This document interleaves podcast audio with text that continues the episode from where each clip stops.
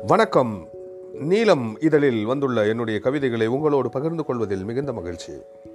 நீலம் இதழ் ஒரு கலை பண்பாட்டு மீட்டுருவாக்கத்தினுடைய அடையாளமாக மிக சிறப்பாக வெளிவந்திருக்கிறது. அதனுடைய பதிப்பாசிரியர் இயக்குனர் ரஞ்சித் அவர்களுக்கும் பொறுப்பாசிரியர் வாசுகி பாஸ்கர் அவர்களுக்கும் நீளத்தில் பங்கேற்றிருக்கக்கூடிய படைப்பாளிகள் அனைவருக்கும் என்னுடைய வாழ்த்துக்களை உரித்தாக்கிக் கொள்கிறேன்.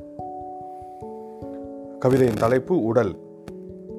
ஒளியின் வடிவத்தில் செய்யப்பட்ட ஒரு சலவை கல்லாக உருக்கொண்டிருக்கிறது அது.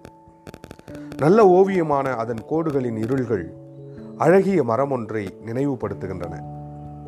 மஞ்சள் நிற பழங்களை உதிர்க்கும் ஒரு வேம்பாகவோ அல்லது அகன்ற இலைகளை கூடும் தேக்காகவோ தோன்றும் அதன் கம்பீரத்தின் நிறம் சிவப்பு. அதன் கைகளில் கால்களில் வழிந்தோடும் உறுதியில் விளைந்த இப்பூமியின் ஆக சகலமும் அதன் பிரதிபலிப்புதான் என்பதற்கான மறுப்பேதும் இல்லாமல் அதன் இயக்கம். இதுதான் கடவுள்களை படைத்தது.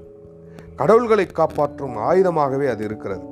கடவுள்களை படைத்த அதன் விரல்களின் நுணுக்கத்தால் அதிசயித்து கிடந்தன ஐம்பெரும் பூதங்களும்.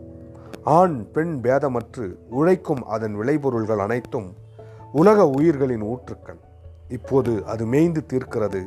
தன் முன்னால் விரிந்து கிடக்கும் தீட்டு என்னும் புல் நெருப்பை. திமிரும் அதன் பெயர் போரோடும் எங்கள் உடல். அடுத்த கவிதை மகிழ்காடு எதை செய்ய முடியும் கண்ணம்மா என்று உன்னை அழைப்பதை தவிர அப்படியான அழைப்பொன்றின் திரும்பலுக்கு அர்த்தங்களை கணிக்க ஆயிரம் இருக்கின்றன பார்வைகள். நீயான எல்லாவற்றிலும் என் நிலவினை வரைந்து விடுவதும் அதன் மேல் என் கருநிறத்தை ஊற்றி விடுவதும் என் உயிர் செயல்.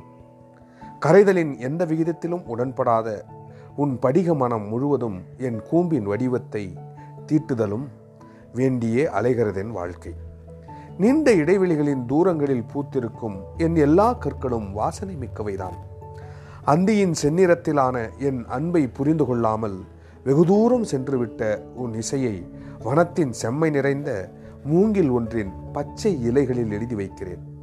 வாசித்து முடிக்கும் பேரன்பில் மூங்கில் இசைக்கலாம் எப்போதேனும் உன்னை. அப்போது காடு மகிழும். நன்றி வணக்கம்.